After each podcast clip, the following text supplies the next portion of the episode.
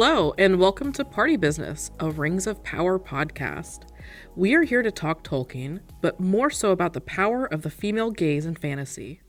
Make no mistake, this is an unapologetically thirsty podcast, but we hope that with our episode discussion and lore deep dives, there will be something for everyone. Hi, I'm Bo North. I'm a novelist, current television reviewer over at The Spool. My pronouns are she, her. And I'm El Busco, she, her.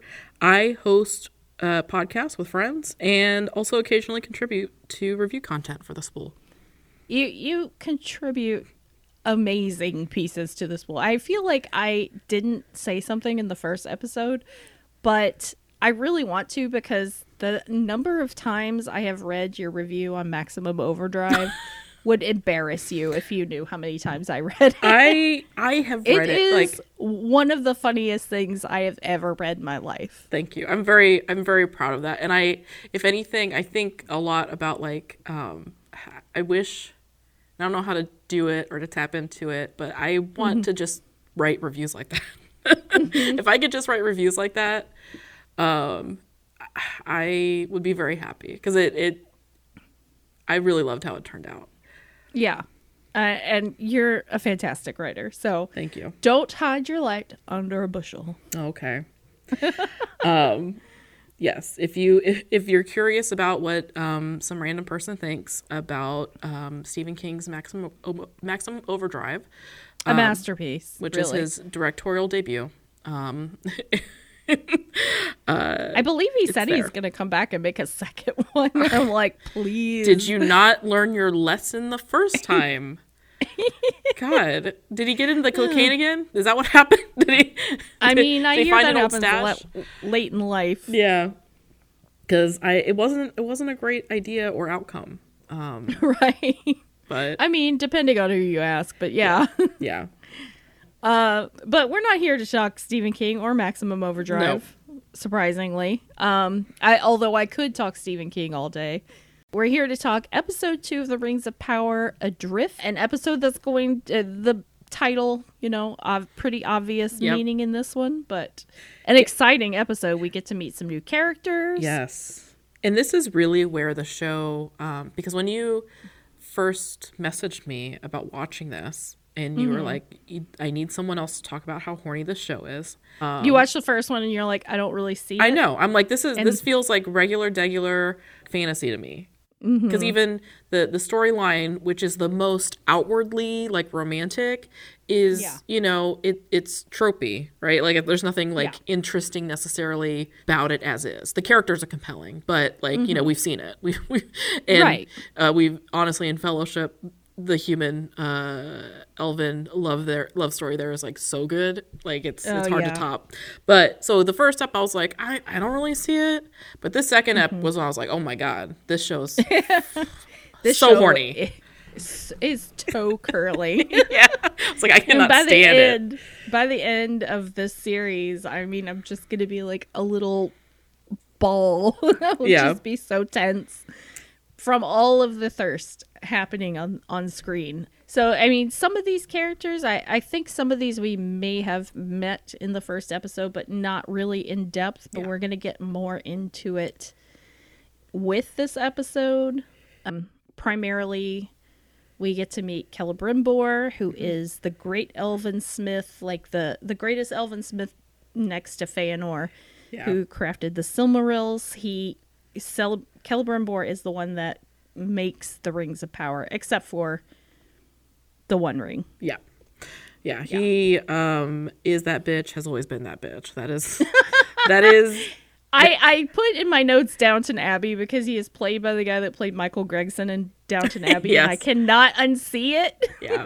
He and it's i don't know why it's not i don't think it's written or played to be funny but it is so funny to me the way that he carries himself in the show and walks around I think I compared him to Maude from the TV show Maude. yes you know, the same energy.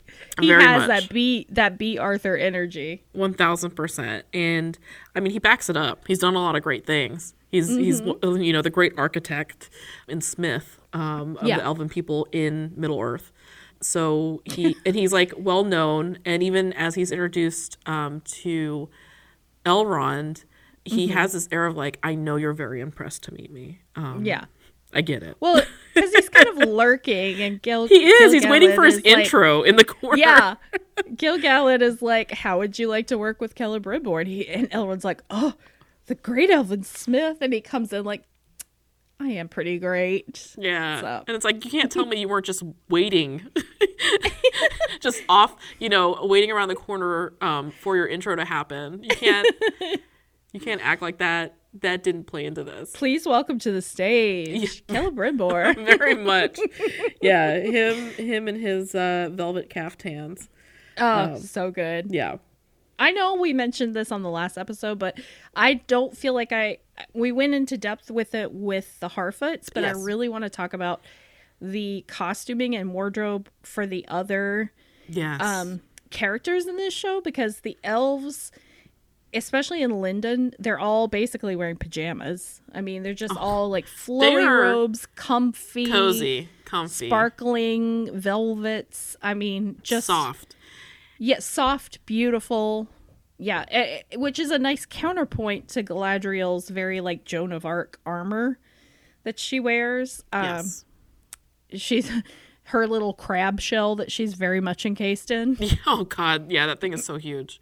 Um, an extreme, extremely Joan of Arc. Um, very much Mm-hmm. a reference to that.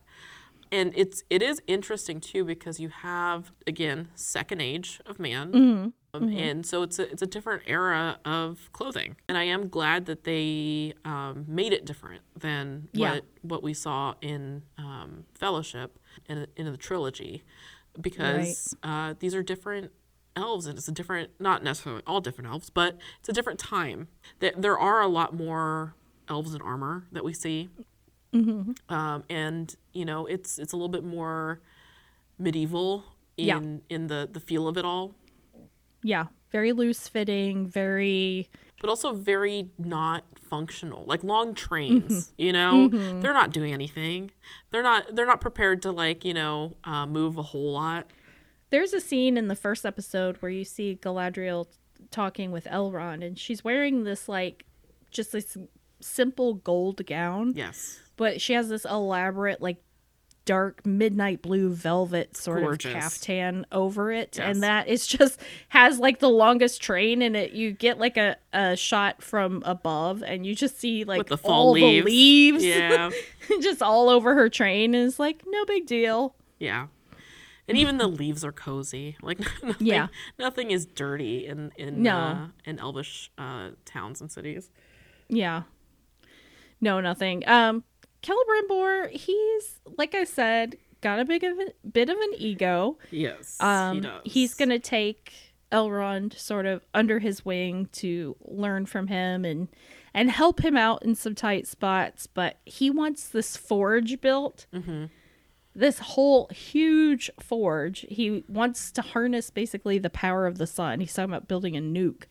Um, and he, I, I just need it done by spring. It has to be done Yeah. by spring. And he makes his face like, ooh, sorry, like the worst boss. Yeah. Would you mind? Um, I know that you know the timeline's a bit tight, but uh, we really need this done by spring. Mm-hmm. Can you just get it done by spring? And I and no, we're not paying overtime. Right.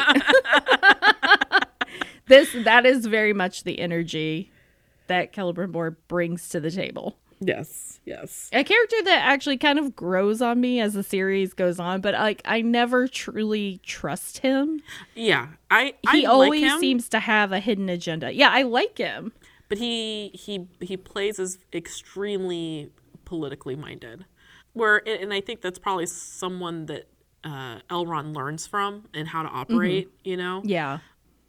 because you can tell that uh, Celebrimbor is thinking about all of the angles and and how he appears you know Yeah. and how he's um, received and thought about uh, and that's important to him Yeah. um, and he Hugely important, I'd say. Yeah. And he's like, you, you know, I need to be the name. I need to be the face of whatever we're doing. Um, but is he going to put in the hard work? He's going to build that forge? No, he's not. he's He's got gonna sup- he's supervising. he's got other things to do. He, yeah, he's he's helping. That's why he asked Elrond to do it. uh, This is a bitch Yeah. that knows how to delegate. Yeah. But yeah, and it's it's great because you know Elrond being young and you know being Mm-hmm. e- excitable and um, just Eager to help. very eager to, to help and to And he's got a bit of a collaborate. hero worship thing going on here. Yeah, yeah, because this is someone who he studied. He studied Mm. the work that this guy has done and is impressed by it.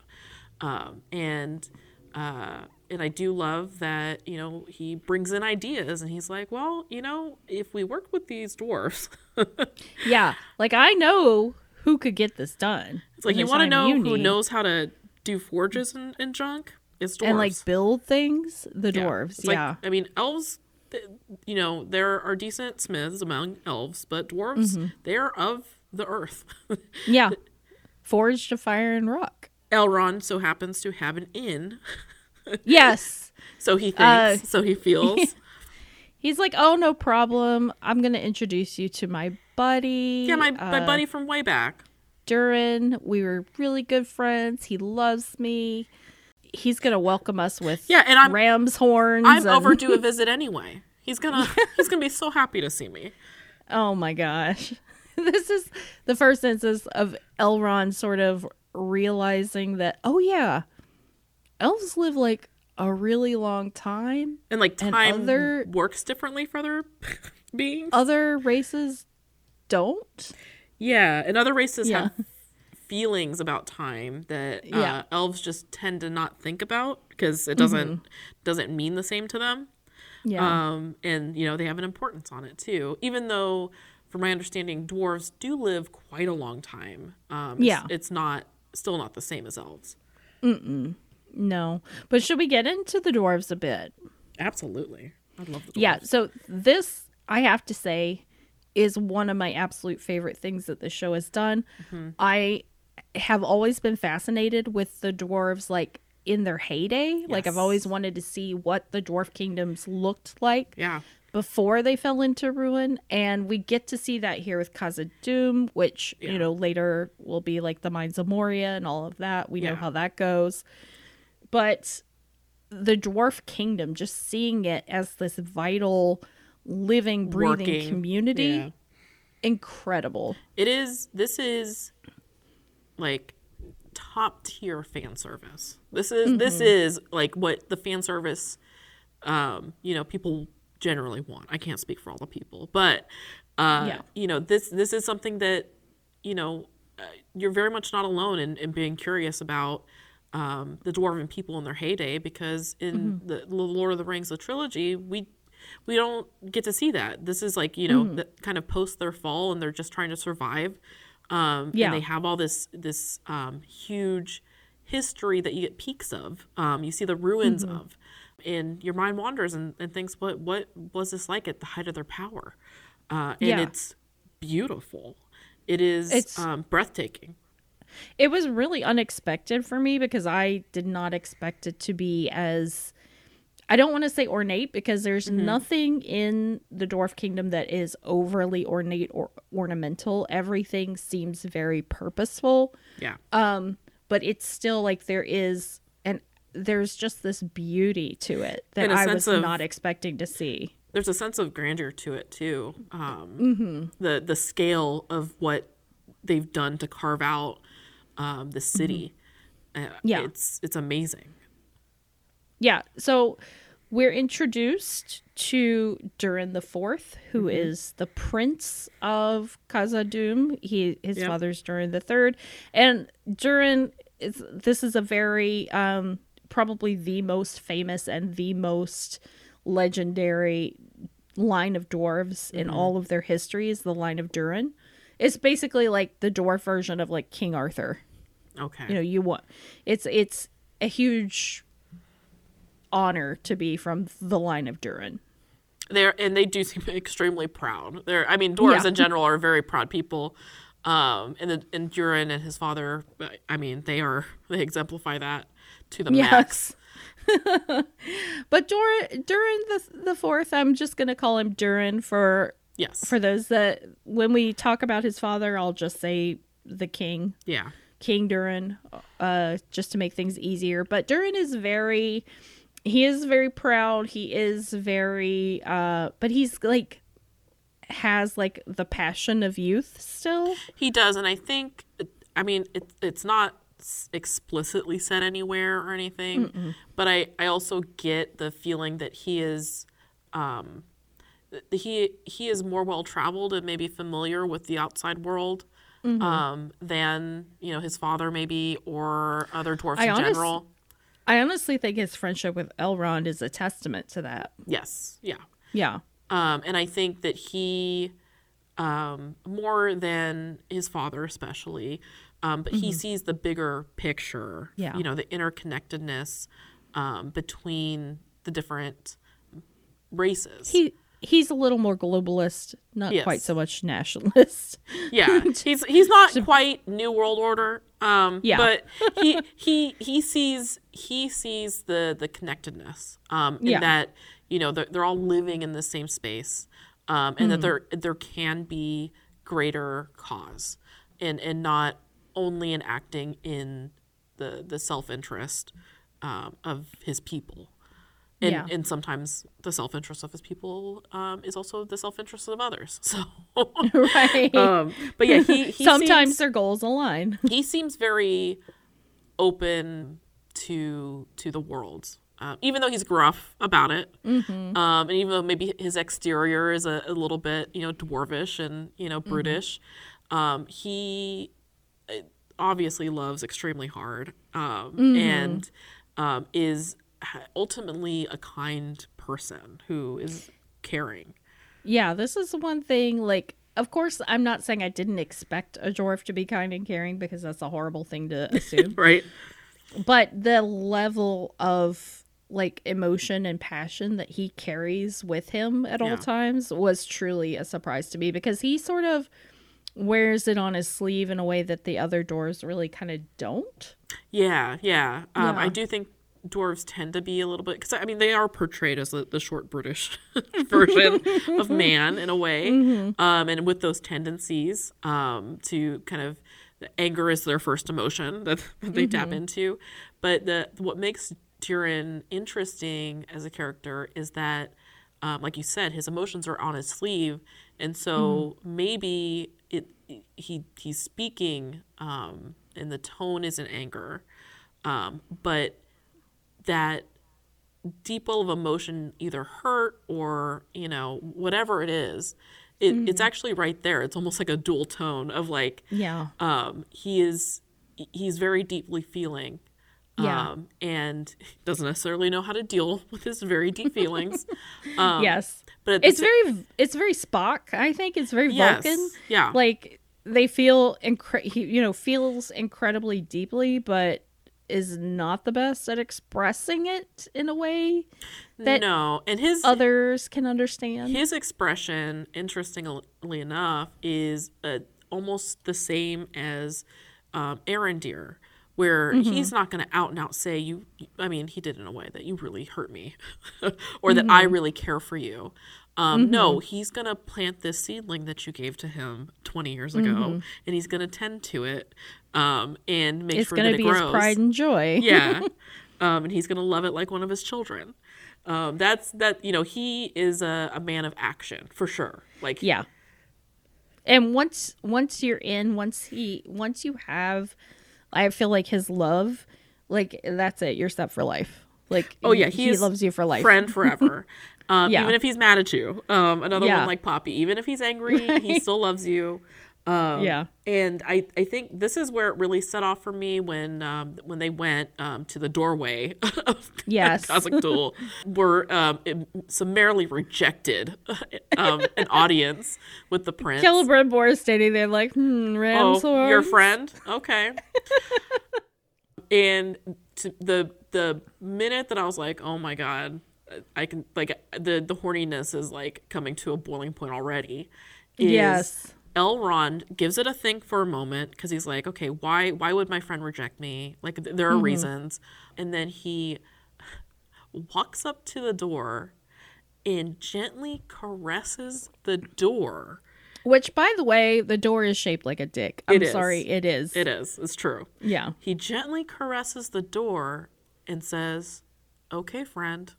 like just like I I will play your game. If this if I have to play what your game to speak with you, Mm-hmm. I will play it if that's what you want. Like I feel like I should be pretty much upfront at this point that Mm-hmm. I have very strong feelings about the fact that I believe within my heart and soul that Durin and Elrond were are were more than friends. Mm-hmm.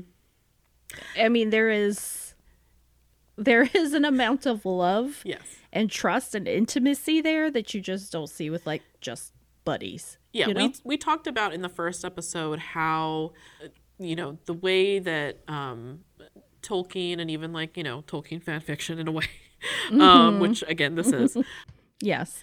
the, the the chaste romance of it all Mm-hmm. leaves it so that uh, you can ship Interpret. you can interpret things however you want. The horniness is there if you want it, right? And this is Yeah. one of those great examples because I, I remember um, after watching this the first time and discussing it with you, you'd said something offhand, and I realized, like, oh, wait a minute, your husband doesn't believe that they were lovers. Yeah. and it was shocking like, to me. I don't see it. And I'm like, you are extremely hetero. but then but then you know reading um, other people's reviews and the way that they they watch this they you know Mm-hmm. people are just like no they're just real good friends who like are like brothers I to each other were we watching the same I know. show? and and I will say to give everybody background in the- in the horny way that you know Bo and my my mind works. um, we are both gigantic fans of the Song of Achilles. Um, Yes. an amazing amazing book. by Madeline Miller. Yeah, Please Madeline read it. One of the best, one of the best modern like Greek like writers about Greek mythology there is. I mean, fan fiction. Yeah. Again, fan fiction, but it, it, it could be argued that most Greek mythology is fan fiction. yeah. um, and and so and so it's a, an interpretation of the story of Achilles and Patroclus, and it's based in you know there, there's a lot of uh, meat there to the bone, um, Yeah. because before if you think about it, um, you know before um, we got the the version that that was cleaned up for us um, Mm-hmm. in grade school and in middle school and high school. Um, Yeah. that, that is a uh, a white Christian male version interpretation of uh, Greek mythology, right? And when you look closer to um, like older texts um, that didn't have those morality concerns I mean- and viewpoints, you see that you know the, the Greeks Greeks like to fuck. Greek dudes Yeah. like to fuck each other. I, it was I'm known. just saying. I'm just saying. Like, you don't go out kill an entire army and fight a fucking river yeah. because your buddy got killed. No, no, no, You don't get that. That's what you. That's what happens when you lose the love of your life. Yeah, like you were so blinded with pain um, from Mm-hmm. being like you know having uh, your other half ripped from you, and so we we both lo- really love this story that is a very Mm-hmm. um, at the heart sweet love story about two people who were you know soulmates. Um, Yeah. and who um, brought each other comfort in a confusing um, world that you know demanded so much from the both of them. So, uh, you That's know, a beautiful way of putting it. it-. Absolutely. it is it is a um a lovely tale and Yes. as soon as i saw you know i i am like imprinting this this this story that i love basically of these two guys who fought together and But loved there's each totally other groundwork for it, though. Yeah. I mean, it's it's not like we're just pulling this out of thin air. I think I feel like some of this was acted like there is a lot of of the direction was like, yeah, make it make it vague. there was you there's i think there's a lot of winking to the audience of like it you know it's here if you want it it's here Yeah. because there are a lot of emotion fueled staring between the two Yes.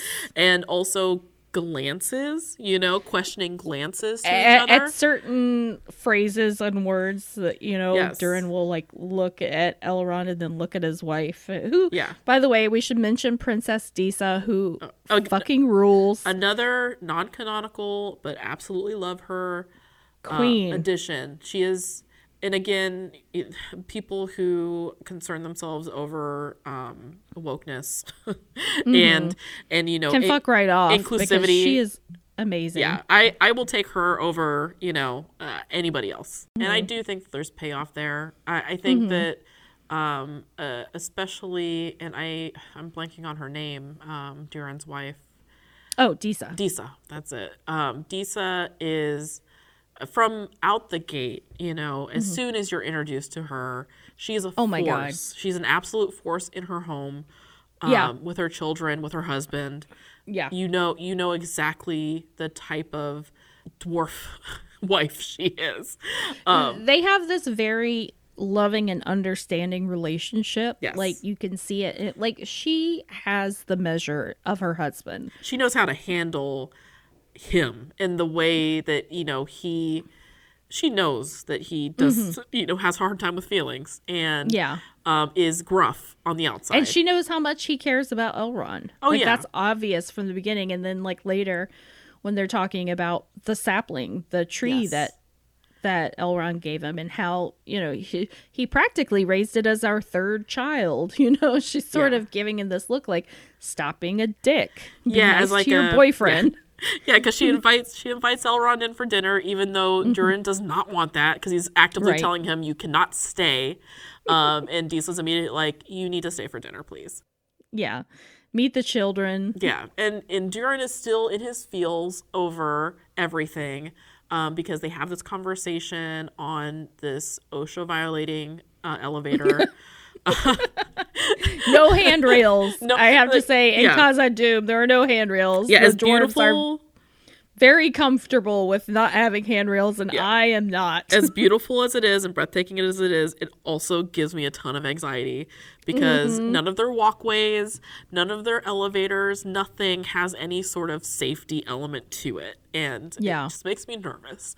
Um, but Yeah. they're on this elevator, and uh, before going to Durin's home, and he, Durin he does tell him exactly why he's mad at him, which is Yeah. great because like you ignored me for twenty fucking years. I- like, I've had I had a a whole full life. lifetime. yeah. I Yeah. have a wife, kids. I've got married. I had kids. And you like you haven't been there for any of that because you're just ooh, I'm Mr. Elf who lives forever, and hanging it's out not with even my other elves. My my read on it too, and it's not even that you know physically he wasn't there. Like he didn't get a letter. He didn't get like that. To me, that's what that read as. He just like Mm-hmm. Elrond just dropped him for twenty years. Like um, you do the bare fucking minimum of yeah, friendship here. yeah, and Elrond, also please. also no one gets that upset for you know just someone they kind of know or just a Yeah. kind of friend or like So I I had to pull up our chat from from last night when we were watching this episode because I I wanted to pinpoint the moment and it's the moment when Disa is talking about the way that Durin courted her mm, and yes. how like he took his time or something and and Elrond makes some comment like, "Yes, I, I'm familiar with how he likes to make people wait," or something to that effect. And there's just this look that Durin like looks at Elrond and looks at his wife, and you're like, "What's going on here?" Mm-hmm. You get the feeling that she would be very open to a thruple.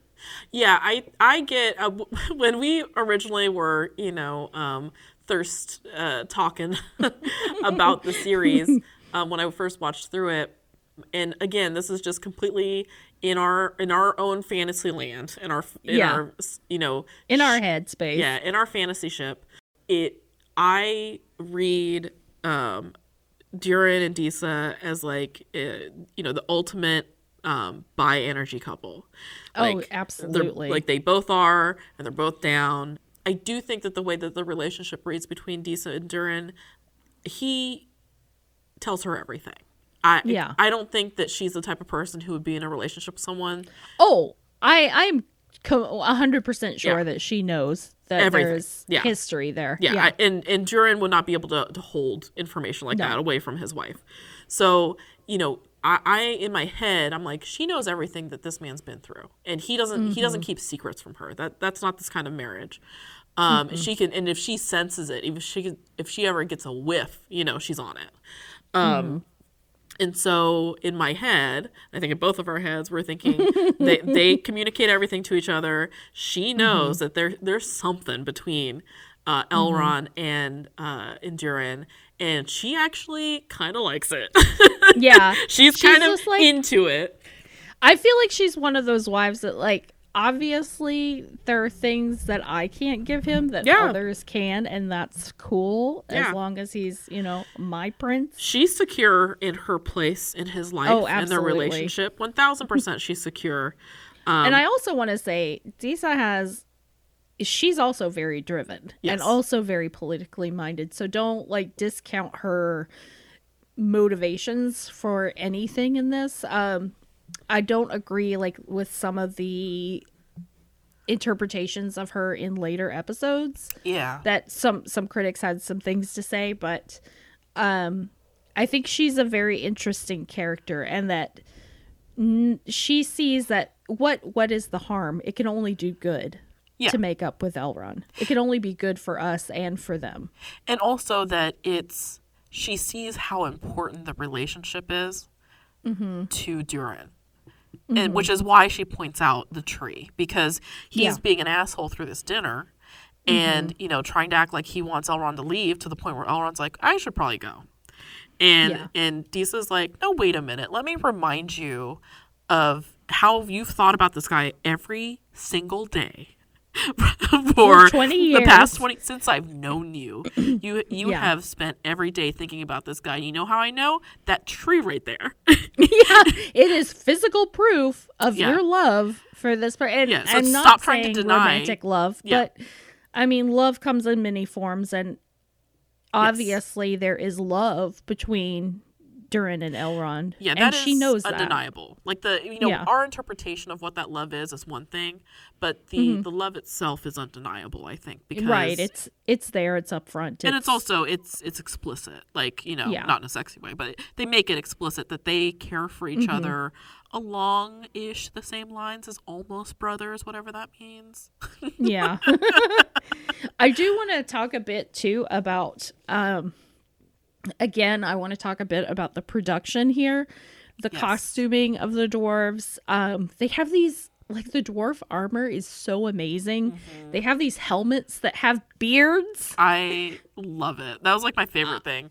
That was I saw that I was like, "Oh my god." I had to stop the stop the show for a minute. I was like, "This is too good." Um everything in the Dwarf Kingdom has this very like art deco sort of Yes. dripping in gold but also like very clean lines. Yeah, it's very look to it. geometrical, which makes sense if you know Yeah. um you're And I, as I said last night, like it's a nice counterpoint to the elves and they're sort of flowing, natural. You know, it's a it's also natural for the dwarves, but it's a different part of nature. Like the dwarves are very much under the ground; they're in the rock. They're this is like part of who they are, and that's nature. Whereas you know the elves, trees, and you know, it's all airy and all that kind of stuff. Yeah, everything's Yeah. Mm-hmm. more elongated and airy and uh, ethereal, and dwarves are of the earth, and like they're, you know, they're compressed. they're, you know, the, their rock is compressed. They're, you know, Mm-hmm. it, it all kind of, um, it, it's context and it feeds into um, the, the form of their lives, right? Yeah, yeah, exactly. And it's beautiful. Like it's it is. I love how they treated it. Um, Yeah. In and showed the beauty in, um, and showed it as to me it read as equal beauty. Yeah. um, to what the elves have. Absolutely, and I'm so glad that they did that because it was it would have been too easy to just make it like dark and dank and you know Yeah, "Eh, dirty. We're, we're Yeah. we're dwarves, but no, it's beautiful. It's clean. There's, I mean, the fact that she says like they all said he wouldn't get that tree to grow so far underground, but he basically built like a series of like shafts that would bring To get like light in. sunlight down to this to where the tree is planted and it's absolutely stunning And would you do see. that over a sapling a coworker gave to you? You wouldn't. No. You No. wouldn't. If it was just some dude, no.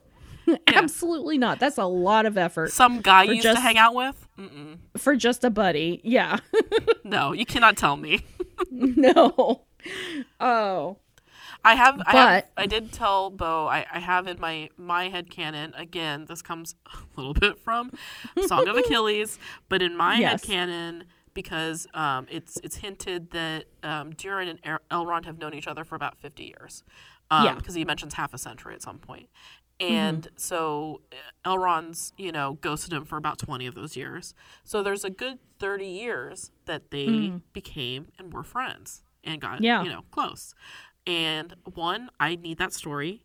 Um, Yes. And two, um, in my canon, um, that story in part is that, you know, they probably did battle together and they probably, you know, shared a tent, you know? Yeah. Like, yeah. you know, in, in, the, in, in the. Um, that is exactly the way I thought of it. Exactly. because you got to conserve. You know, I, I don't know Mm-hmm. how long they were in a war for. Maybe ten years. Who knows? Yeah. could have been. Um, but yeah, that in my head, it's like okay, they were they lived in close quarters together and depended Mm-hmm. a lot on each other at some point in time. Mm-hmm. Um, and to me, um, that's a war in a tent. Yeah, I mean, I've seen Band of Brothers that forges the bond. Yeah. Yeah, romantic or not. Yeah, it's um, you know, it's intimate whether or not it is sexual. Mm-hmm. Though And I that's do think that's what sexual. I love about this about this these two characters is that they have and you'll see it later in later episodes and I don't want to get too far Yes. ahead, but there's Yep. a level of intimacy between these two that's undeniable. that don't really that don't really exist for a lot of the other characters. not Maybe even one not one even other- characters not even like between characters of the same race Mm-hmm. honestly there is an Yeah. intimacy that they share that is beyond um most Yeah, exactly. But um the dwarves, the dwarf kingdom, that whole storyline, yes. A plus, ten stars. so good I I can't say enough how much I love seeing the dwarves like at the height of their powers. yeah i could just watch dwarf shit all the time honestly Absolutely. I mean, fantastic. The ingenuity, the sets, the costuming, the characters. The Disa tells the story about how they were courting, and I don't want to spend too much time on this because Yes. we're we have so many other things to talk about. But she is a resonator, and Yes. Elrond asks like, "Oh, what's a resonator?" And it's she sings to the mountain, and I mean, it is like how they determine like where to drill and where not to drill and things like that like where to carve into the into the rock like the rock tells her and i love that bit elrond of is lore. like that's beautiful. Yeah and i and i love that bit of like dwarven lore or belief or whatever it Mm-hmm. is that the mountain is a living thing and they treat Yeah. it and respect it as a living thing. Yeah exactly. So uh moving on. Yes. Even though we Because could I talk could about them all day.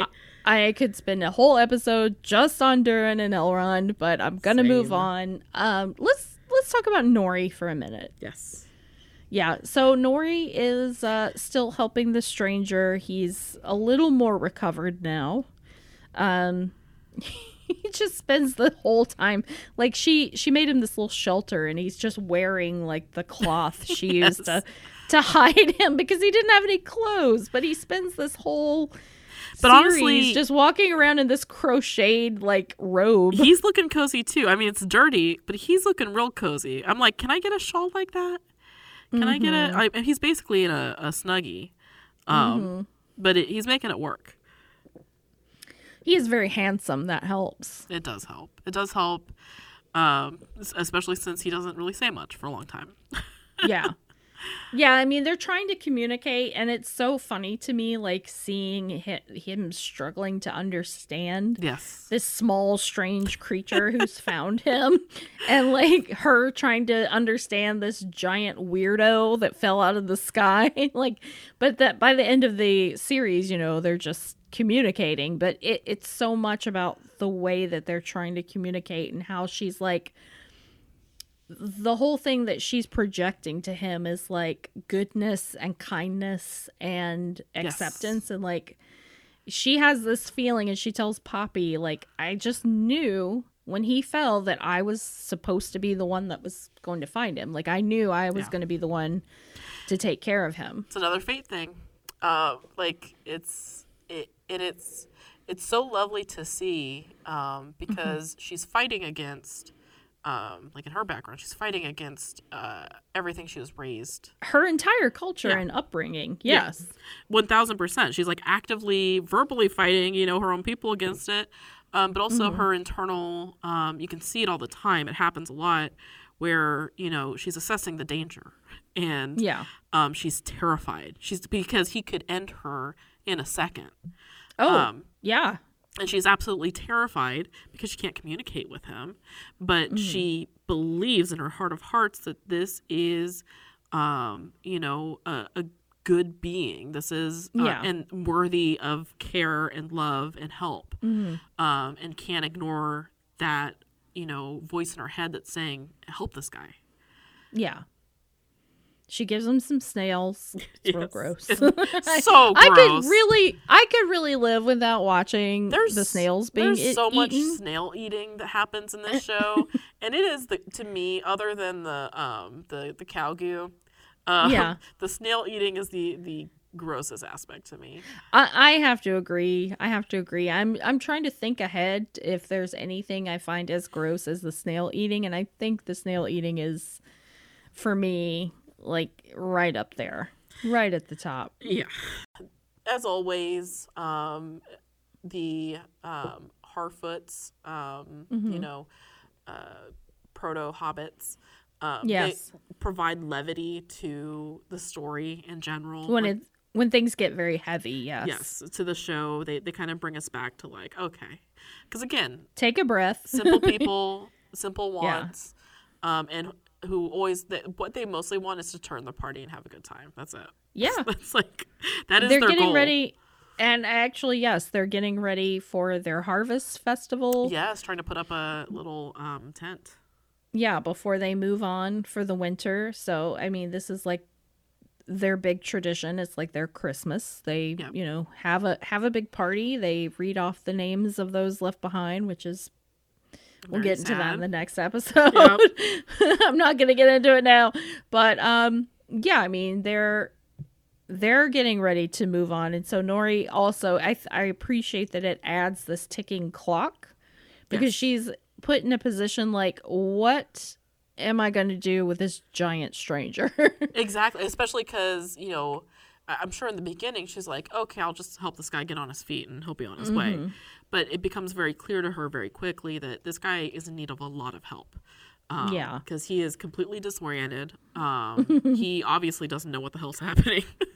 Right. Um, he can't communicate. He barely knows how to eat um, and so she's realizing just the doesn't know where he is or who he is uh, yeah, she's w- realizing the weight of the responsibility she's put on herself with this guy, especially Yeah. because they need to start moving.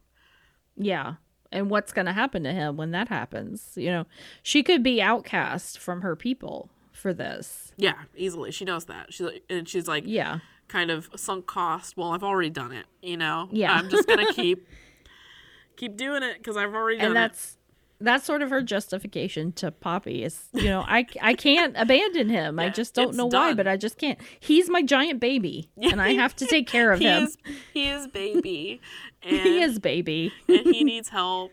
And yeah, Yeah. so what? He's you know giant half naked thing. yeah Um, and he, he yells and he doesn't know what's happening.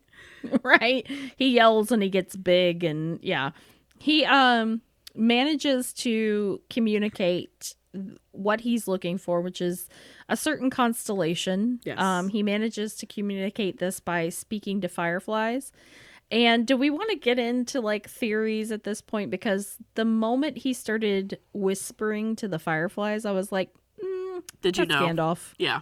Uh, yeah. i knew i knew i was like that's Gandalf Yeah. uh, Um, my husband insisted it was not. He's still not 100% convinced. Wow. I, although, uh, yeah. He's.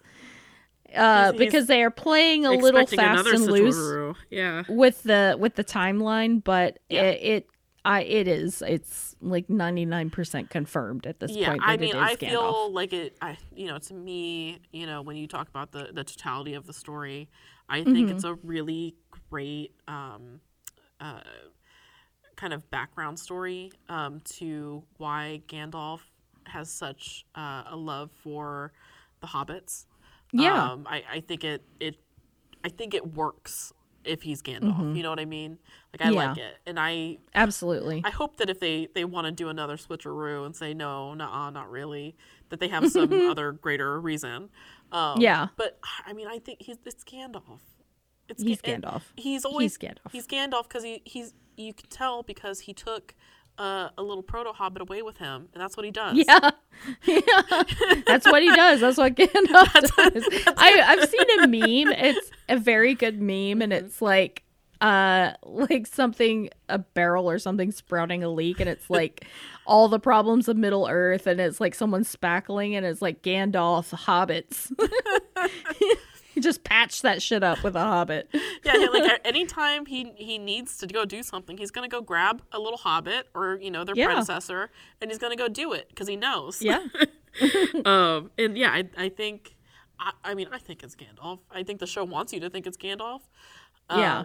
And I like that storyline for him. I mean, Um, this show loves to pull a switcheroo, but does. I think in this case, we can pretty much safely assume that this is Gandalf, just based on Yeah. some of the stuff towards the end of the series. And So- again, when we think about it in terms of fan service, again, Mm-hmm. what the show is mostly for, um, absolutely, that it, it is the most, um, it, it is the most pleasing that he would be Gandalf and that he would yeah, um, be friends with and, and be in the debt in a way to Mm-hmm. um, the predecessors of the hobbits um, yeah. because she rescued him um, she, he's a rescue gandalf Do you like him? He's a rescue. he's a rescue he's, he's a little bit scruffy still he's, He's learning. my rescue giant. I, I don't want to mince words here. Like when you see the stranger slash Gandalf next to Nori, like he Yeah. is legitimately Oh my God. giant. terrifying i'm terrified He's for so her big. yeah yeah especially when Um, they, they show the handoff of like the um, the snails from like her hand Yeah. to his and it's like another great way to show like oh yeah this is I'm tiny and soft and vulnerable, and you're huge and fell out of the sky. and you can barely control your body. right? and you have weird powers that Uh, I don't fully understand, and I suspect you don't either. yeah, but it's it's very um it, it's still very sweet, even if it is a little scary. Uh, And it- again, another great kind of like built-in mystery uh, in these 1st couple episodes because it makes you want to know like who the heck is Yeah, this stranger? They knew what they were doing. They knew that we would be tuning in to find out who this was. Because Yeah. keep in mind, and I do want to say this, um, Sauron is a shapeshifter. Mm-hmm. He he's not he he's had like many forms over the course of his long life. and some Um, of them are very hot, and some of them some of them probably not. Yeah, exactly. Um as we mentioned in the last episode, one of those forms was a vampire. Want to know more about that? yeah, want to know more that, about that? Watch Francis Ford Coppola's Dracula. Oh Um. my god. uh greatest movie ever. Uh yeah, so on that note, Yes. I think it's time to move on. Check in with our girl Gaddy. Out, I lost. Galadriel. Yep. Lost at sea, Yeah. swimming her ass back to Middle Earth. So probably wondering um, what the heck she got herself into. Um, Yeah. Out in the middle of the ocean in her little ceremonial um, garb that's just a piece of cloth. It's really. a it's a it's basically chemise. Yep, basically Yeah. it's like you know semi-transparent. Um, Again, chaste horny. That's what we're going after. That's what Yeah. we're achieving. Um, it's not going to show you everything, but it's going to show you enough. yeah. and uh, yeah, she's just floating around in in this great vast sea with like you know no hope really. She has her dagger in her hand, Right. swimming She's with her dagger. Yeah.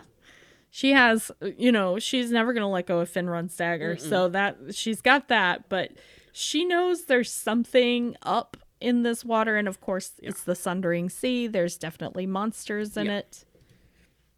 And we get like our first sort of glimpse of that. We she comes across a raft. Yep. Uh there's been a shipwreck and the people on the raft sort of assume that she was also shipwrecked. Yeah, I guess I, I Um, wonder what. I'm guessing it must have been shipping a bunch of people who probably didn't know each other and must have been a large ship. Um, because Mm-hmm. Yeah. they do assume that she was just on the same ship that they were. Yeah. Um she's careful, you know, to kind of cover her ears, but they have to have like a little discussion as to whether or not she can come on board. And but we get our you? first Yeah. yeah, we get our first glimpse of Halbrand, Mm-hmm. who is going to be one of our main characters this season, Yeah. um, and is my sweet Babu. Yeah. I just, He- I'm sorry, he's fucking hot. He as as soon as I watched this, I think it's like one of the first things I like said to you um, after like really getting into the depths of this is that you know th- he is and they are a new uh, romance uh, archetype. Yeah, Um, like th- there are going to be a lot of stories based on oh, absolutely. a and lot I, of fanfic and a lot of new fiction based on Yeah. this archetype of two people, um, both the same and diametrically opposed at the same time. ex- nailed it you nailed it it's very much um i i think i said in my recap when i which i wrote for the spool was um i could hear the clicking of a, a million keyboards as people took to ao3 I remember that. with that this very good. because the chemistry between these two fire. Straight fire and i Because she has, really- she's extremely good, and like we said in the last episode, she has great chemistry. She's just able to do that. Oh yeah, Um, I mean, there's a character we meet in the next episode that I'm like, oh, she kind of has fire chemistry with this person too. But yeah, one of my first thoughts that I sent to you on this whole thing was I'm really enjoying the uh, new adventures of old Galadriel. Because that's that's what this like reads like to It me. really it's like is. I want to know all all the people that were in love with this this amazing, competent warrior. Fierce, Yeah. l- yeah, driven. I mean, but kind. She still has a great Yeah. deal of kindness in her, and something I haven't like fully developed my thoughts on um, when it comes to like uh, as a character, especially as Mm-hmm. she's portrayed in Rings of Power, is Yeah. that um, ultimately, um, at least to me, what what is attractive is like she she is embodying and and um, displaying all of the what are to me the most appealing things about masculinity which is uh, uh, an, like i i was thinking about it because it's like the physical competence right? Yeah, and uh, surety of her body and movement um, Mm-hmm. and ability. Like that is traditionally like a more masculine kind of trait. And she is even though um, she presents as a female elf and dresses um, as a female elf like her attire is very feminine in that way That is Yeah. the like her attire is the only thing that reads as feminine about her even though her face and every like she is you know a female elf so she's built Yeah. very very much like that or Um, as some say in this series, a she elf, which I'm like, I hate that even like I hate saying female uh, like and- Yeah. and, I hate she elf even more.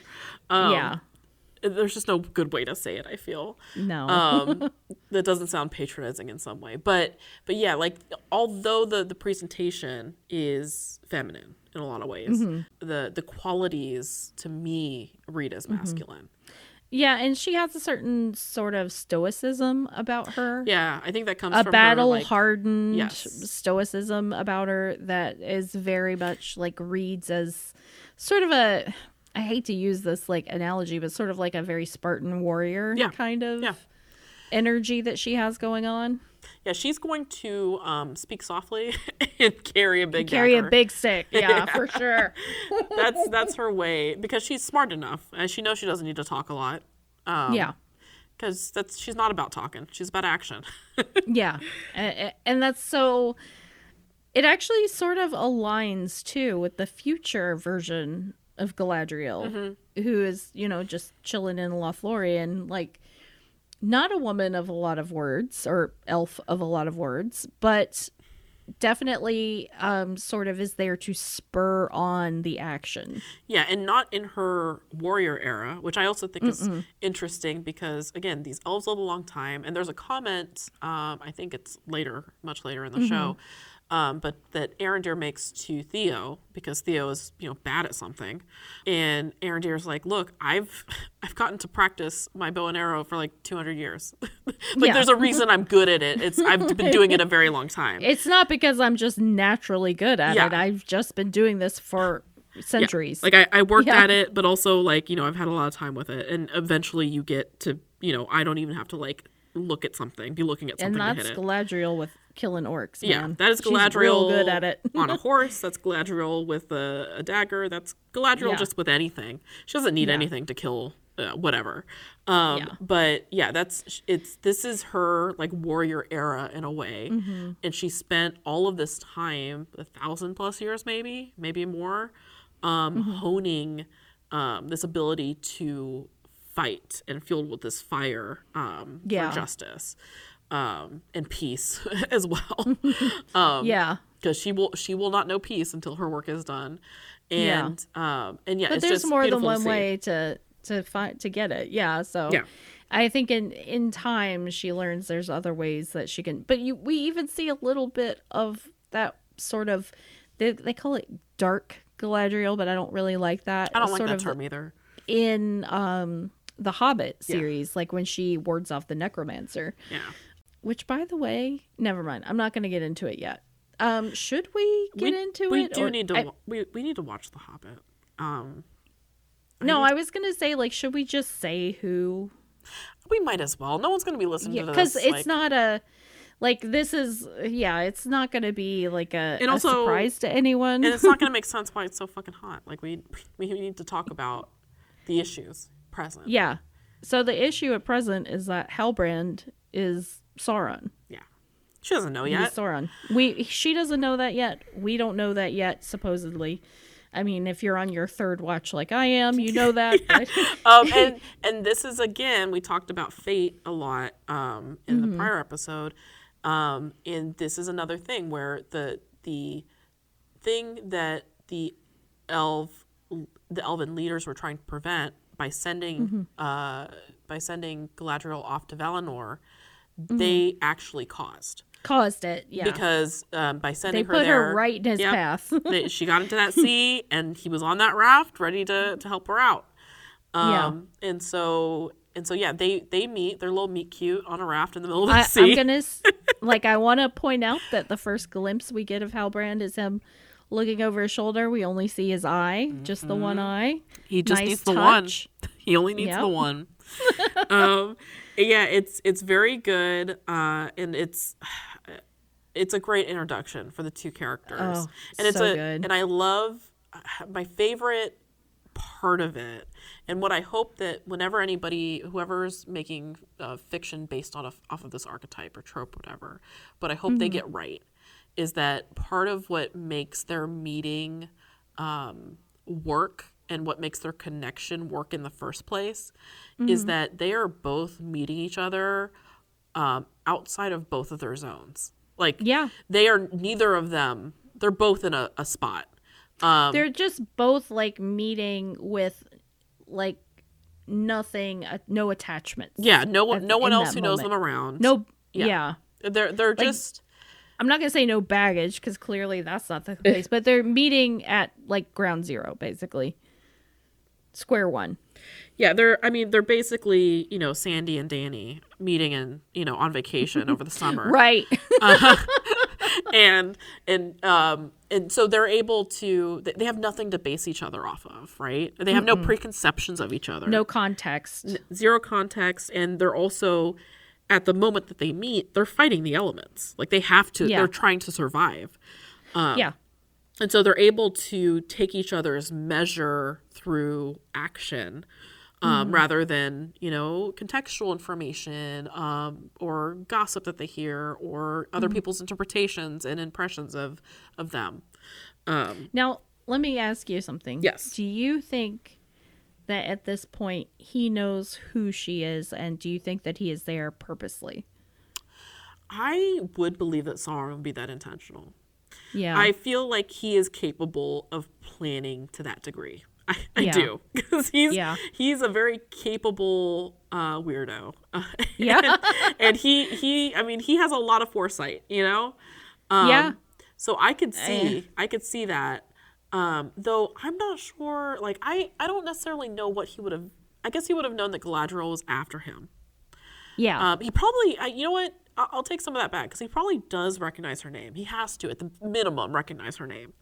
Mm-hmm. Um, because she doesn't lie about who she is. Because she's a very famous elf. She is. She's extremely She's- famous. She's from like one of the great houses of elves. Yeah, and Um, she's known because she travels around. People know her Yeah. her Mm-hmm. um, deeds. I'm sure bards sing her tales. Mm-hmm. Um, and she, she's very openly out for Sauron at this time. So he would know that at least. He, I do. Mm-hmm. Yeah. I agree with you. I think he, even if he didn't plan it, which there's a chance that he did. Um, I feel like there's an element of him trying to suss out his enemy and Yeah. maybe find a weak spot, but then because I'm such a because I'm so horny and because I'm such a romance fanatic, yes. I like to think that there he sees something in her that and always thinking of advantage for himself, Yes. but also something in her that maybe completes something in him. Yes. Yeah. Yeah. Because I think Like I feel like there's an element of surprise. Like he's as surprised by the way he feels about her as she is. yes, and I Yeah. and I think it's that um, there's a recognition of like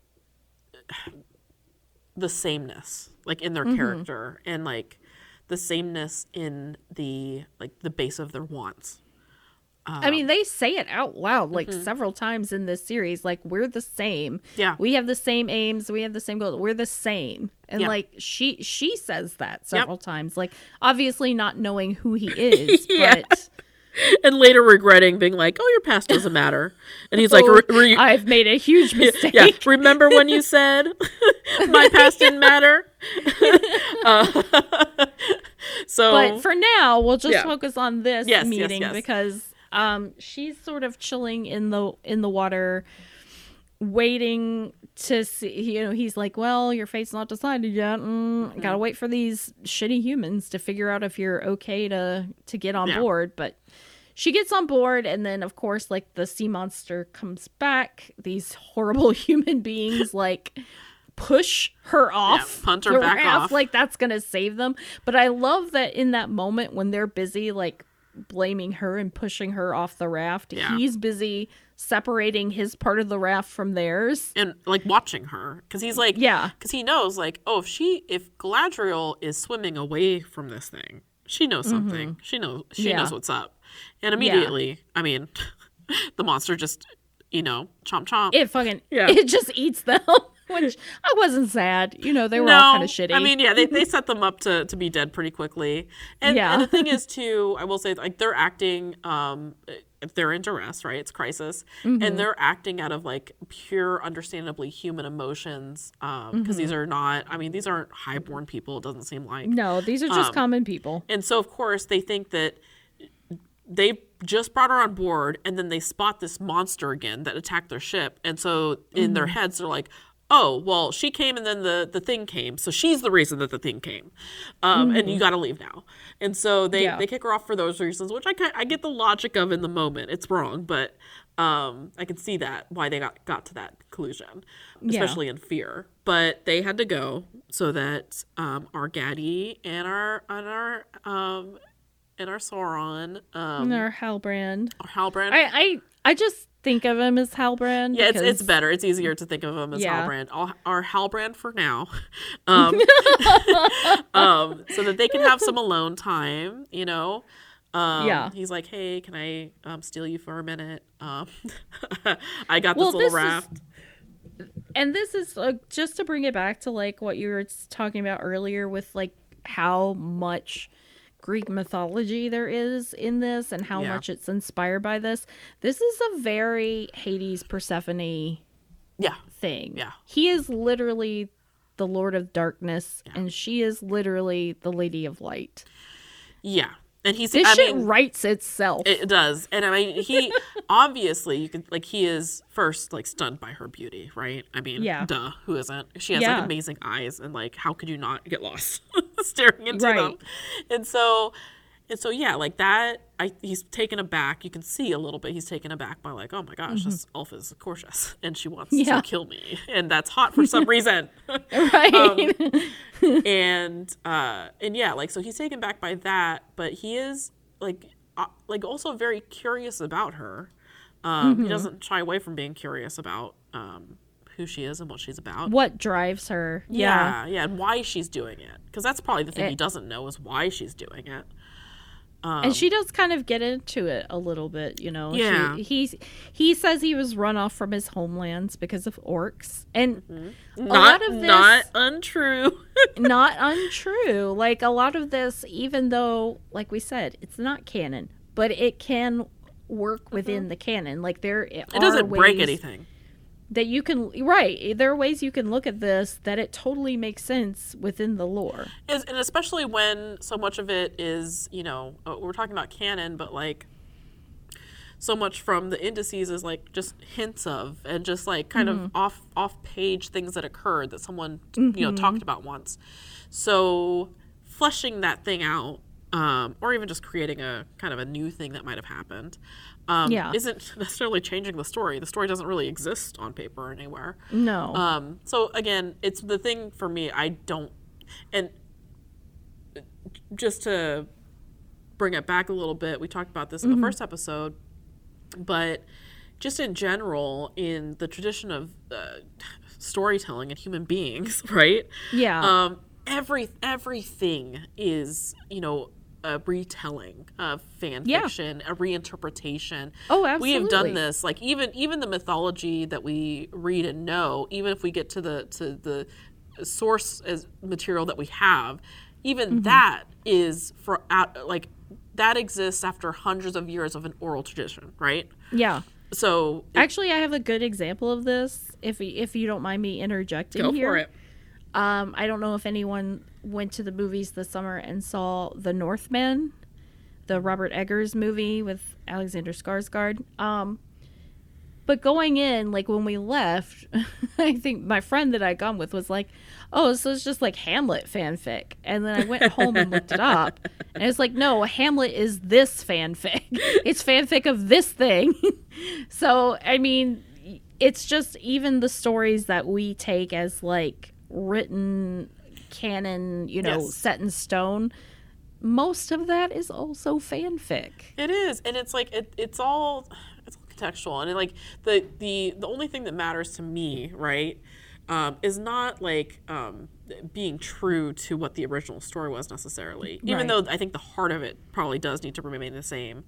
Um, unless you're taking another look at it from a different angle, of course. This is what I say about Austen adaptations all Yes. the time. If as long as you capture the spirit Yeah, of the original and the intent and of the original, and it's compelling. Hey, Yeah. go for it. Yeah, fuck you, Persuasion. Uh, yeah, saying, yeah. fuck that movie. Okay, yeah, sorry. Persa- I'm gonna get Persuasion 2021. We will not talk about on this We'll never speak of it again. um, Uh, because that that's the um, worst case scenario for fan service. But that would be like Galadriel being like a, a, a wine ant, you know, I'm like, oh, Oh, I yeah. wonder, but you're wondering how I got in this situation. Like, Oh, yeah. be the worst. I, oh yeah, could you imagine? Like that, Ugh. that would be uh, uh, heartbreaking. Um, Yeah. But yeah, this is you know what. Even in, in Tolkien's fiction, which is an original work, he is Mm-hmm. Yeah. hearkening back to um, tropes and Yeah. archetypes that have existed for you know thousands of years.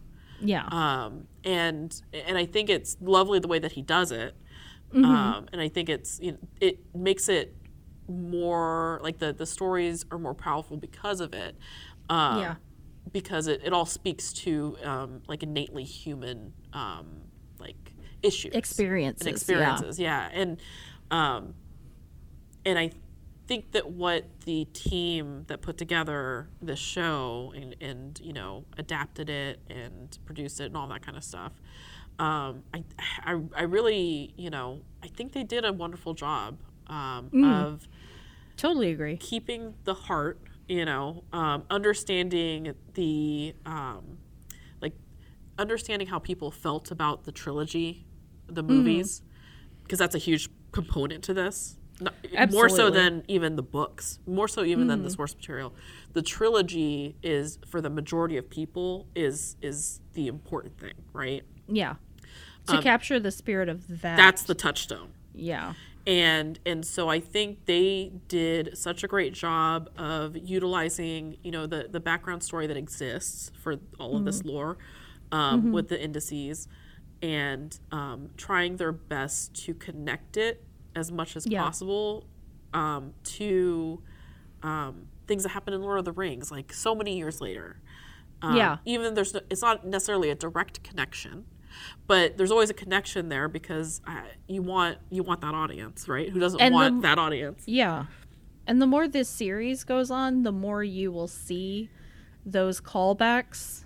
Um, there are some very like specific moments where you see like, oh, you know, that makes sense in like the later movies in a way now. Like that puts it into a different context for me.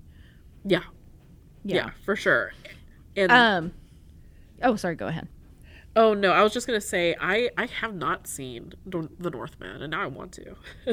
Oh, it's I liked it a lot. If Yeah. you like Robert Eggers movies, like you know, he I goes I generally do. Sometimes, Yeah, he goes whole ham in like the production of it. You know, he built this whole village, whatever.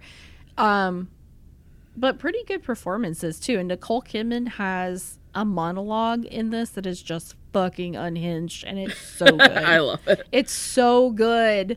Nicole when she when they let her off the chain to just do what she does. I love good. an unhinged Nicole Kidman. Honestly, Yes. that's the best version.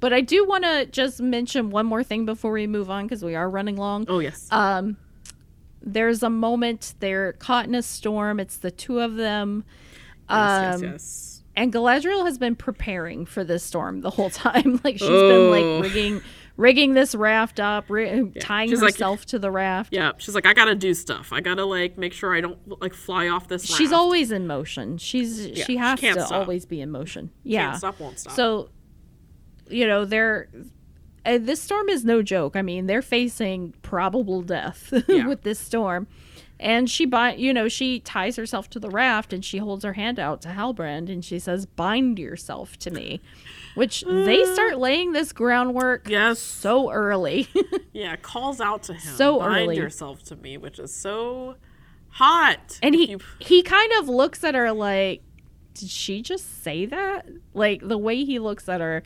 so good Yeah, and I think too, it, it like you said, it's laying this groundwork. Um, it's really beautifully done groundwork because, to Mm-hmm. my understanding, um, because elves can have like these mental connections with people, um, that she they do have this like kind of mind meld thing that happens at some point. Um, Where they can't kind of visit each other, but it's Mm-hmm. Yeah. like a one-way thing um, Mm-hmm. where she doesn't really allow him in, um, yeah but he gives her access to him.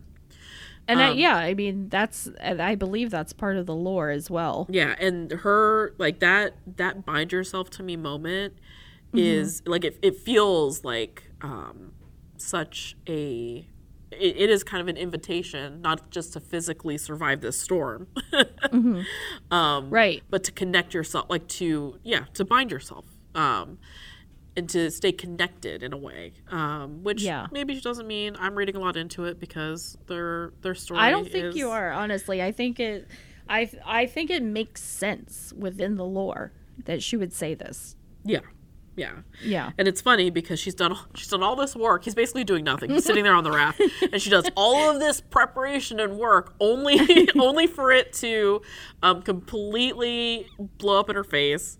Yeah. Uh, she she gets caught up in some ropes and the anchor and Yeah, gets pulled down, pulled down to a, a watery grave. and he chose not to bind himself to her. Tellingly, because they barely know each other, you know. But he does jump in after her and uh, gets her untied and brings her back up. There's a moment when he's trying to free her from these ropes that he sees her dagger and his eyes kind of widen. And re- seeing it the second time, I was like, Yeah. "Oh, he recognizes that dagger. He knows exactly who she is, Yeah, I I and agree. exactly what, he, and he knows exactly what he's done to her." Yeah, I think so too. Yeah, Um, because it is very heavily implied through flashback that his was the sword that killed her brother. Yeah. Um, and he would recognize that dagger because it's a very specific dagger. Mm-hmm. Yeah, I think if he didn't know before, he knew in that moment, like, oh shit, like this, this mm-hmm. is, and it shouldn't be a surprise to him at this point because of who he is. But he's like, Yeah. oh, th- this is someone I fucked over. I mean, who haven't you fucked over exactly. at this point? And, and at this point, like I think he's a little bit surprised that he gives a shit that you know, oh, this is someone that I uh, Yeah. um, I ruined their life in a way, and like, oh no, what are these? The you know the repercussions of my actions. oh shit! If it isn't those, well, and they. It should go without saying they survived the storm. Um, the last we see of them is they are both passed out, just exhausted. yeah. on this raft. Uh, the sea is once more calm, and we see a shadow of you know there's a ship that has found them, and we don't see who it is or who's on it, but we get a there's a figure sort of looming over them, and that's the last part of the episode. A very hot figure, a very Oh, daddy yes. figure. Oh my god! Just wait. Oh my god! Next, the next couple episodes, I'm gonna be. It only gets sufferable. It only gets hornier from here. yeah. Um. So on that note, I think we should choose your thirst trap. Oh yes. Okay. So who, here's what I've got for you today. Um, Durin, but he makes you compete in a test of strength. Okay. Okay. Elrond, but he forgets you exist for 20 years. Oof. Gil-galad, but he wears that stupid crown the whole time. Okay, I can't deal with that. um. So here's the I thing. purposely left Halbrand out of this thirst trap because I mean, it, yeah. it, it would be too Yeah. yeah. it's too that would make it too easy. So Elrond. Here's the thing. Like, forgetting me for 20 years actually doesn't bother me. I like. I, I know that's very I- much my vibe. yeah, I am the ki- kind of person. I am the Elrond in that situation, right? Like, I think that that's okay. Um, and I would be Elrond in that situation where I'm like, oh yeah, I'll just go see my friend who I haven't talked to in a while, and then find out like, oh no, um, my friend feels like I abandoned them. Um, yeah. so, but I also, you know, I'm not. Elrond isn't my type. Like, I think he's a sweetie pie. I think he's, you know, a great friend and therapist. Um, Yeah. but just not does not do it for me like other characters Honestly, do. like the actor seeing him out of character, I think he is extremely hotter. cute. Yeah, he's hotter very there. hot. And I think also there's some feelings of like, you know, uh, the um, uh, oh my gosh, I'm blanking on his name. Who uh, originally played Hugo Elrond. Weaving. Hu- Hugo Weaving as Elrond did things for me, like awoke things Yeah, oh, in me yeah. at a certain age. I mean, in the Lord of the Rings, I was like, oh yeah, Elrond, he's great. But then in the Hobbit movies, when he's like all decked out in elf armor, I'm like, hello, daddy, where have you Yeah. been? yeah. So, so it, the seeing the younger version of him, I'm like, I know you're you can be better. Um, yeah, which is awful. Um, and you know what? The, um, the guy who plays the young Elrond does an amazing job. It has nothing to do Yeah. with him. But um, so, I, but I, yeah, he just doesn't do it for me. So I, I'm not going to select him. Um, the king. Okay. I, I just can't do it. I, he's he would annoy me so quickly. Um, Yeah. I would. I am mentally and you know physically prepared to lose. Um, to Durin in a rock breaking contest. But Yeah. he's also my thirst trap because he comes with Disa. And I would very As much like to join. I would very Yeah. much like to join that family if they'll have Mm-hmm. me. I'll do, I, I, I'm I'm down to do whatever they need, honestly. Actually, I'm going to agree with you on this one. I Yeah. was I was leaning towards Elrond because you know I'm like you. I'm totally fine being ignored it's like, for 20 whatever. years. yeah. Um. But I, I kind of do think, and there's something about Durin that I find very hot. Same. I, don't know like- what it is. I think it's the actor Owain Owain Arthur. Yeah. He's he's just very cute, but like there's something about Durin that's just like he's passionate. You know what I mean? I think that's it. I think it's because he's so passionate and he feels so strongly. Like whatever his feelings Yeah. are, he feels them so strongly. like you know it would be good. You know it would be good. Oh yeah, and he because you also know he's like also a total softie. Like he is yeah. the biggest softie, um, Mm-hmm. and that he is loyal. He is loyal as hell. Um, so yeah, I, Durin all the way, all the way. Yeah. I'm going to agree. I'm going to agree. Durin. Yeah. Um, and so um, in the last episode we played a game, um, and I'll just go over uh, a little bit again what it is. um, it's based off of Fuck Mary Kill, but it's a little more um, Rings of Power centric. So um, the game is Pluck Fellowship Sigin-tarâg, and um, the pluck is the person that you would pluck out of the ocean and onto your janky Yes. raft. The fellowship is the person you would um, join on a quest for an indeterminate amount of time. And uh, the Sigin-tarâg, or the rite of Sigin-tarâg, um, is uh, the person you would challenge to a rock breaking contest to work out some deep feelings. Okay. Last time we played a non canonical edition. Um, Yeah. This time we're going to do a canonical edition. Okay. And uh, it's Pluck Fellowship, Sigin-tarâg, Elrond, Celebrimbor, and Halbrand. Halbrand. I always say his name weird. Okay. Um Jesus. This is a toughie. This is hard. Yeah. Um Elrond, Halbrand, and Celebrimbor? Yeah. Okay. Um fuck. Okay, Celebrimbor, test of strength. Yeah. Because I feel like I can maybe take him. You know what? I had the same thought. I'm like, of he, these, he's honestly he's one of those brainy types. he you know? is.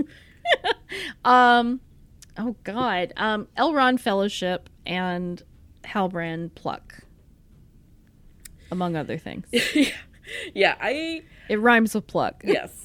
I uh I I mean I feel about the same. I exactly the same about Celebrimbor. Like I feel like I could take him in something physical. um I don't even think he could lift like the hammer.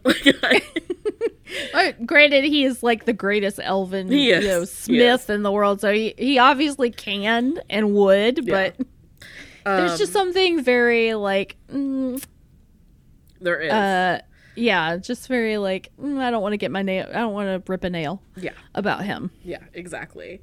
Yeah. Um, and it's tough between the other Fussy, two. fussy is the word I That was is looking it. for. Yep, he is. Yeah. He is very. He he gives off fussy. Yeah, Um, I I'm gonna have to agree though, because like I. Halbrand is not good in the long run. So fellowship with him is gonna be fraught. Um, yeah, and also I'm gonna be full of feelings, right? Mm-hmm. Um, and that's not good for me, um, especially if he's over, you know, eyeing Galadriel the entire time. Yeah. Um, uh, so I would pluck him. Elrond would be great in a fellowship. oh, absolutely. Amazing. He- again, one of the this is the kind of friend you want and need He's a corner. carer. Yes. Yeah, Because he's gonna he's gonna talk you through if you're having a bad time, if you can't get through something, he's gonna talk you through it. He's gonna do Mm-hmm. It with a little bit of humor, but a lot of heart. um, and you know, and he might forget I me mean, it, twenty he years. might be a little patronizing sometimes. Yeah, he might be a little patronizing. He means well. and he might forget me for 20 years at a time. um, but you know, I, I can deal with that because I've got my own life to live, and he so does he. um, so yeah, I'll do that, and then yeah, uh, Celebrimbor, uh, I will take him on head to head in a rock breaking contest. I think you could take him. I I think we both could. I don't know. I have the upper body strength of a mouse. I really yeah, and like I feel like uh, I feel like elves are like also like they're just naturally stronger. Yeah. they're bigger. Um, so they have to be naturally stronger than human beings, and I am for a human being not strong. Um, so no, no, not even a lot. but I little bit. almost in my mind the way that this goes is I Yeah. you know I um, demand the right of um, uh, Sigin-tarâg, and with him, and he shows up. We're there, um, and um, I break um, a rock, I, huffing and Yeah. puffing. I have a lot of trouble, and he like looks at it, and he just decides that it's not for him. You know, He- he's, I- like, this isn't worth it to me. Yeah, he's like, I've I've got you know plans draft up. I've got some some forges I need to go make other people make. Um, I've got rooms that I need to walk into right when my name is said. Right. I'm here. you rang. You Um, rang. Yeah. oh my Yeah, yeah, gosh. he, he has entrances to make, and he can't Yeah. mess up his hands and nails for that kind of stuff. no, no. Yeah. So I I think that this is a great place to end this episode. I'm so excited to talk about the next episode with you guys. Um I did have a bunch of lore stuff planned to talk about about Morgoth and the War of Wrath, but obviously we ran out of time, Yeah, so we I will save long. that for another time. Yeah, we'll try maybe not to maybe at some about- point we'll do like a a separate episode for just yeah, lore. maybe it needs it Yeah. because, like, I, I don't know how much uh, we can cut out the Durin El- Elrond talk. I don't know how much. No, none of it. Absolutely none. This is going up. it all needs cloth. to stay in, and it's all very necessary to talk about how much they love each other. right it is i mean oh well uh until next time everybody um don't go off the trail and don't walk alone And don't touch weird men you find in the forest. probably not a good idea goodbye Bye.